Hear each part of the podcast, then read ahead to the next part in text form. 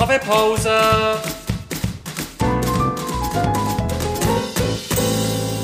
Das ist der Podcast Kaffeepause vom Bernischen Historischen Museum.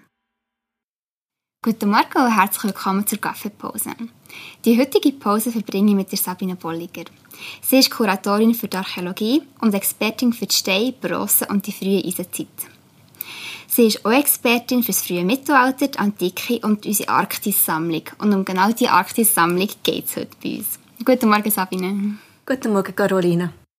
Wie gesagt, wir tauchen heute in die Geschichte der Arktis ein. Und dann wollen wir mal als erstes fragen, was trinken echt Inuits am Morgen, wenn wir einen Kaffee nehmen? Also ich nehme mal an, auch einen Kaffee. ähm, äh, früher, aber äh, so in der traditionellen Inuit-Küche, gäbe es dann anstatt so einen Orangensaft für ähm, Vitamin C, gäbe es dann vielleicht ein Stück äh, Narwalhut und anstatt einem Gipfel äh, Rosenrobbenfleisch. Ja, etwas ganz anderes. In unserer Ausstellung Homo Migrans erklären wir ganz am Anfang von der Ausstellung echt Besiedlung der Welt. Und eine der meist verbreiteten Theorien zur Besiedlung von Nordamerika ist die Clovis First Annahme. Ähm, von welchem Modell oder von welcher Theorie geht die Clovis First Annahme aus? Also das geht davon aus, dass eine Besiedlung von Amerika über ähm, Asien ähm, hergekommen wäre, und zwar über die Beringstraße. Mhm. Also das ist ähm, jetzt ohne Karte ein bisschen schwierig zu erklären, aber das ist ähm, Beringmeer, dort wo ähm, Amerika, Alaska und Russland, Sibirien so fast wie, wie die Hand geben. Das sind so zwei Halbinseln. Und ähm, in der Eiszeit, also so ähm, ausgehenden Eiszeit, ähm, ist ganz viel Wasser vom Meer gebunden gewesen, dass also die Meerspiegel etwa fast 20 Meter tiefer sind. Und dann wäre dort der Übergang zwischen den beiden Kontinenten wäre, ähm, trockenen Fußes eigentlich begehbar gewesen. Und, ähm, aber während der Eiszeiten ist das natürlich nachher unten dran immer alles noch voller Eis gewesen und eigentlich nicht sehr ähm, einladend für Menschen dort durch sich auszubreiten. Aber am Ende der Eiszeit ist dann eben auch der nordamerikanische Eisschild ähm, am Tauen gewesen und es hat so wie einen Korridor gegeben, wo man dann eben können von der Beringstraße oben runter sich über ganz Amerika auszubreiten. Und ähm, es gibt so nachher eine Fundstelle und es ist ganz eine typische ähm, Speerspitze, die sogenannte Clovis-Spitze aus Stein. Wir haben auch so eine ausgestellt in der Homomigrants-Ausstellung. Mhm äh, wo den Namen gibt für die Kultur, wo wahrscheinlich die Leute auf ähm, Jagd auf Mammut ähm, vor allem gelebt haben und die Spitze streut über ganz äh, am Nordamerika eigentlich. Und wir haben dann am Anfang gemeint, das sei die einzige Weg, sei eben wirklich ähm, die Clovis-Leute, mhm. ähm, die sich eben ab so vor etwa 13'000 Jahren haben dann eben ausbreiten. Genau, aber heute gibt es auch ganz viele andere Modelle und Theorien, dass es eben schon Leben, oder menschliches Leben hat gegeben vorher. Und was sind das für andere Modelle? Kannst du ganz kurz da noch ein paar erwähnen. Ja, da ähm, hat man natürlich auch durch naturwissenschaftliche Datierungsmethoden und auch durch ähm, ähm, Genetik herausgefunden, dass das eben nicht ganz so einfach ist. Also der Weg über die Beringstrasse ist immer noch unbestritten. Aber es gibt noch andere Routen. Eine grosse Route könnte sein ähm, über die Aleuten, also südlich vom Beringmeer, von, von Japan, Kamtschatka aus, so, dann an den Pazifikküsten entlang. Und das würde aber heißen, dass die Leute Boote hätten können, ähm, schon benutzen, so früher Zeit. Dann gibt es auch noch eine Theorie, dass von Polynesien her die Leute ähm, gekommen sind. Wir hätten jetzt aber müssen über das offene Meer ähm, reisen, was ja schon der Heyerdahl in den 70er Jahren mit Testen hat auch versucht nachzuweisen. Es gibt sogar auch eine Fundstelle, die ähm, darauf hinweist, dass eine Besiedlung von Afrika aus sogar möglich gewesen sein, über Brasilien. Also mhm. man hat genau äh, Felsbilder gefunden, die ziemlich gleich äh, ausgesehen. Und dann gibt es noch, noch mal eine neue Theorie, eine moderne, dass während dem Kältemaximum von der Eiszeit, äh, so etwa um 20, vor 20'000 Jahren, hat es in Europa eine sogenannte Soliträen ähm, Technik oder Kultur gegeben.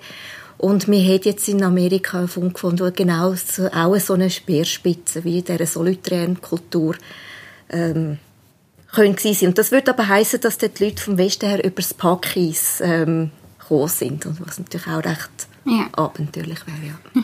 Ganz wahrscheinliche Theorien. Ja, und dieser Spur, dass es eben schon menschliches Leben in Nordamerika hat gegeben, vor dieser ähm, Clovis First Theorie, ist auch eine Forschergruppe ähm, aus dem Bernischen Historischen Museum in den 70er Jahren nachgegangen, zusammen mit der Universität Bern. Und zwar unter der Leitung von Professor Hans-Georg Bandi ist er mit Berner Forscherinnen und Forschern hat mehrere Expeditionen in den 70er, 70er Jahren auf die St. Lorenz-Insel in der Arktis gemacht, um eben vorglaubenszeitliche Belege zu finden. Was war das denn zumal für eine Forschungsgruppe vom Bernischen Historischen Museum? Also da könnte ich jetzt ganz viel dazu sagen. Vielleicht zum Professor Bandi selber. Er ist damals noch, das ist ähm, das Museum, ist ähm, damals nicht nur einfach ähm, die Institution, wie wir sie jetzt sind, der Archäologie, sondern der zuständig von der Archäologie ist gleichzeitig auch der Professor für äh, von der Universität Bern und er ist gleichzeitig das was die Kantonsarchäologie macht. Also das Museum ist damals zuständig für die Ausgrabungen im Kanton. Und der Hans-Georg Bandi, er ist ähm, schon als junger Mann äh, in der Arktis forschen und sein Schwer äh, Forschungsschwerpunkt ist aber auch die Eiszeit in der Schweiz gewesen. Ja. Also das Moosbühl, wo wir auch in der Ausstellung ähm, äh, darstellen, das Rentierjägerlager von Moosseedorf, ähm, ist er ähm, auch aktiv beteiligt gewesen. Und er hat sich natürlich eben gerade für die Eisarchäologie sehr interessiert. Und ähm, wo dann 1969 70 der Archäologische Dienst gegründet worden ist und das Museum nicht mehr verpflichtet mhm. war, all diese Autobahngrabungen und ähm, sonst angegangen, hat er wie Luft gehabt, eben wieder Forschungsgrabungen auch eher zu machen. Und ähm, er ist gleichzeitig auch noch Ethnologe gewesen, also das hat er sehr eng, er hat auch zeitweise die ethnografische Abteilung da am Haus ähm, interimistisch geleitet und er hat immer sehr zusammengeschafft mit Ethnologie und Archäologie und so hat er dann ähm, mit dem Leute vom Angestellten vom Museum, aber auch mit Studierenden ist er, sind sie dann wirklich auf die St. Lorenz-Insel, wo eben im Beringmeer liegt, gerade unterhalb von der Beringstraße. Äh, und sie haben eben vor allem gesucht nach paläo-indianischen Besiedlungsspuren, also mhm. eben ähm, von indianischen Besiedlungen, wo er immer die, die Clovis First Theorie ähm, er schon früh auch hinterfragt hat. Also nicht, dass es sie nicht gibt, aber nicht, ob es auch noch schon ältere Spuren eigentlich gibt. Sie haben dann aber ähm, nur wenige ähm, Indizien gefunden auf, auf die ganz früh eben altsteinzeitlichen ähm, Spuren, mhm. weil das ist ein riesiges Gebiet gewesen und sie sind halt schon mehrere Jahre und äh, mehrere Sommermonate mehr da gewesen, aber es ist irgendwie zu groß gewesen. Sie haben aber ganz viel anderes gefunden, und zwar ähm, von Inuit, ähm, prähistorische ähm, Spuren, also Siedlungen und ein Haufen Gräber. Genau, und was sieht man davon noch heute in unserer Sammlung von dieser von dieser Expedition dann zumal. Genau. Also einerseits haben wir Objekte, allerdings nicht das, was sie dort ausgegraben haben. Also sie haben das mit der Universität Fairbanks äh, zusammen gemacht. Genau. Das ist ganz klar ähm, nicht am Museum ähm, Besitz gewesen. Es hat man einfach mal, äh, einen Teil hat man nach Bern genommen zum Auswerten. Aber ähm, sie haben viele Sachen auch angekauft von, ja. von den Leuten dort. Für sie war das auch eine Überlebensfrage, gewesen, ähm, Objekte zu verkaufen und so. Und ähm, dann haben sie nicht nur archäologische Objekte gekauft, sondern auch gleichzeitig ethnografische mhm. Objekte. Mhm. Und ähm, wir haben jetzt über, über 1000 Objekte am Haus da aus dieser Bandizeit. Ja. Und ähm, archäologisch ist es eigentlich in der Schweiz die grösste Arktissammlung, was es gibt, ja. Das ist schon beeindruckend, dass man dann zumal angefangen hat und das jetzt auch dazugehört zu uns. Und was wir sicher noch mal müssen hervorheben, dass es ähm, aber alle Gegenstände, die bei uns im Museum sind, die sind wirklich erworben und alles andere ist ähm, zurückgegeben worden wieder genau. den Leuten, die es dann zumal gehört haben. Also ähm, gerade Skelette, in Amerika gibt es ganz strenge Gesetzgebungen von Human Remains oder Grabung und Kultobjekten. Es gibt wirklich ein Gesetz, dass das muss der First Nation ähm, vertreten zurückgegeben werden. Und ähm, jetzt die, da, ähm, die Skelette von, von der St. Lorenz-Insel, die sind 1995 zurückgegeben worden und 1997 dann mit einer Zeremonie auch wieder bestattet worden. Die Sache ist natürlich eine, eben wirklich eine Frage, die Sache, die wir haben, ob wir die dürfen behalten und nicht eben auch zurückgeben und so da habe ich natürlich schon auch ähm, sehr darauf geschaut und ich habe mich auch beraten lassen vom Smithsonian's Museum in Washington. Da ist ähm, der Direktor von der Arktis-Abteilung. Ähm, er hat selber erforscht auf den St. Lorenz-Inseln, wo er gehört hat, dass wir eben da zu Bern mit diesen Bandigrabungen wieder so ein bisschen dran sind, ist er sehr neugierig geworden und hat dann, also ich hatte mal durch Bekannte ähm, Kontakt können mit ihm haben. Er war mal da gewesen und ihn habe ich dann natürlich auch gefragt, wie, wie ist das, also ist diese Objekt da legal und so. Und er hat mich da eigentlich sehr gut beraten und gesagt, ja, es ist alles in Ordnung. Ähm, wir haben vor allen Objekten, ähm, wissen wir die Namen von den Leuten, die uns verkauft haben und ähm, er kennt die Familien und so. Und ja, von dort her ist, es, ist es gut, ja. Super. Ja, und du bist ja bei uns Forscherin oder die Expertin eben für die Arktis-Sammlung.